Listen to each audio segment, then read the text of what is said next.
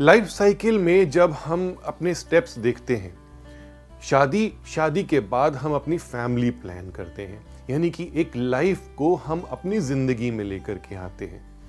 क्यों लाते हैं अपनी ज़िंदगी में? क्यों हमें बच्चे चाहिए होते हैं? क्योंकि हम परिवार बनाते हैं अपना। परिवार से ही खुशियाँ आती हैं। सिर्फ़ कमाई करके खुद अकेले जीवन यापन कभी भी नहीं होता। अगर हम परिवार क्रिएट कर रहे हैं और उसमें रुकावट आ रही है तब बहुत चिंता आती है, बहुत दुख होता है। कई बारी हम बातें भी सुनने लगते हैं कल्चर कभी कभी ऐसे हो जाता है कि हमसे लोग क्वेश्चन करते हैं, इतनी लंबी फैमिली प्लानिंग क्यों? बहुत सारी चीज़ें हैं, जिसमें हम जवाब नहीं दे पाते हैं और अपने दुख को बता भी नहीं पाते और हमें पता नहीं होते रीजंस कि क्या हैं। मेटाफिजिकल रीजंस होते हैं कि कभी कभी एनर्जी ऐसी होती है कि हम उस लेवल पर अचीवमेंट नहीं लेकर के आते हैं। मेडिकल रीजंस क्लियर हो जाते हैं, उसके बाद आप काउंसलिंग लेने लगते हैं कि माइंड एंड सबकॉन्शियस माइंड कहीं ना कहीं उसे ऑब्स्टेकल दे रहा है। मैं आपको वास्तु की टिप्स देना चाहता हूँ, आसान टिप्स टेस्टेड उपाय मेरे जीवन में मैंने बहुत लोगों के साथ देखा। जहाँ पे उपाय हुए, वहाँ पे रिजल्ट्स ज़रूर आए। उपाय शेयर करता हूँ, इससे पहले आपको लास्ट में जो टिप दूँगा, वो भी बहुत अच्छी है, ध्यान से सुनिएगा। उपाय नंबर एक बता रहा हूँ, आप अपने बेडरूम में बाल गोपाल की एक अच्छी सी तस्वीर लगाएँ। ज़रूरी नहीं है सिर्फ़ बेडरूम में, दो, तीन, चार जगह लगाएँ। हम जो देखते हैं, वही हमें मिलता है। बाल गोपाल भगवान कृष्ण का बाल रूप होता है और यह सबसे नटखट रूप होता है जो जीवन में खुशियाँ लेकर के आता है। अगर हम भगवान कृष्ण की बाल समय की तस्वीर लगाते हैं या किसी भी बच्चे की तस्वीर लगाते हैं तो हमारा सबकॉन्शियस माइंड उसको एब्जॉर्ब कर लेता है और आपको उस जर्नी पर लेकर के जाने लगता है। आप ज़रूर कीजिए। इसके साथ साथ उपाय नंबर दो में मैं दूसरा बहुत ही टेस्टेड उपाय दूँगा, गाय और बछड़े की तस्वीर या गाय और बछड़े की मूर्ति। जैसे ही आपकी आँखें खोलें दिन में सुबह सुबह तो आप गाय और बछड़े की तस्वीर भी देखें। ऐसा करने से भी आपके माइंड को पता चलता है कि नहीं दिस इज़ रिक्वायर्ड ये एक ऐसी प्रक्रिया है। This is a process of our mind जो कि एनर्जीज को क्रिएट करती है और हमें उस चीज़ को अचीव करवाती है।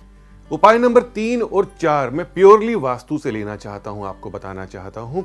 आपका मास्टर बेडरूम साउथ वेस्ट में होना चाहिए, बहुत ही स्ट्रांग जगह है ये।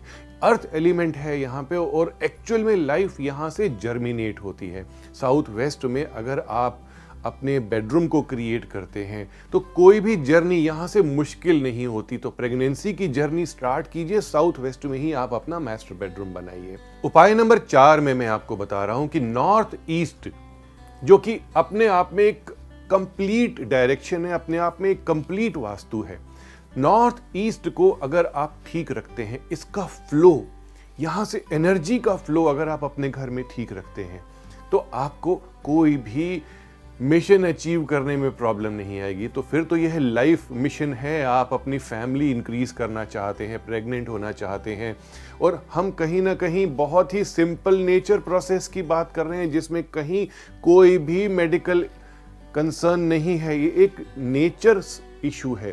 तो इसको आप ठीक कीजिए नॉर्थ ईस्ट से आ रही जितनी एनर्जी है, उसको क्लीन कीजिए। बीच में अगर कोई पिलर्स आते हैं तो आप उस पर मिरर लगा सकते हैं। कोई अगर कूड़ा आ रहा है, कोई डस्टबिन आ रही है, कोई झाड़ू पोछा बीच में आ रहा है north east to south west इस एनर्जी लाइन को अच्छे से चलाइए। अगर आप ऐसा करते हैं तो smooth flow of pregnancy start हो जाएगा। अब आपकी टिप का टाइम आ गया। क्या करना है आपको? पाँच कोड़ियाँ लेनी है, पीली कोड़ियाँ लेनी है, इस पे तिलक करना है, माँ शक्ति का ध्यान करना है। पिरोना है इसको लाल रंग के धागे में।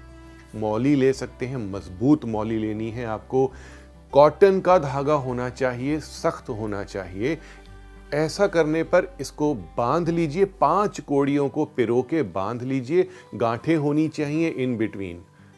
इसको आप अपनी कमर में भी बाँध सकती हैं और आप अपने हाथ पर भी बाँध सकती हैं और हाथ में ब्रेसलेट की तरह भी पहन सकती हैं।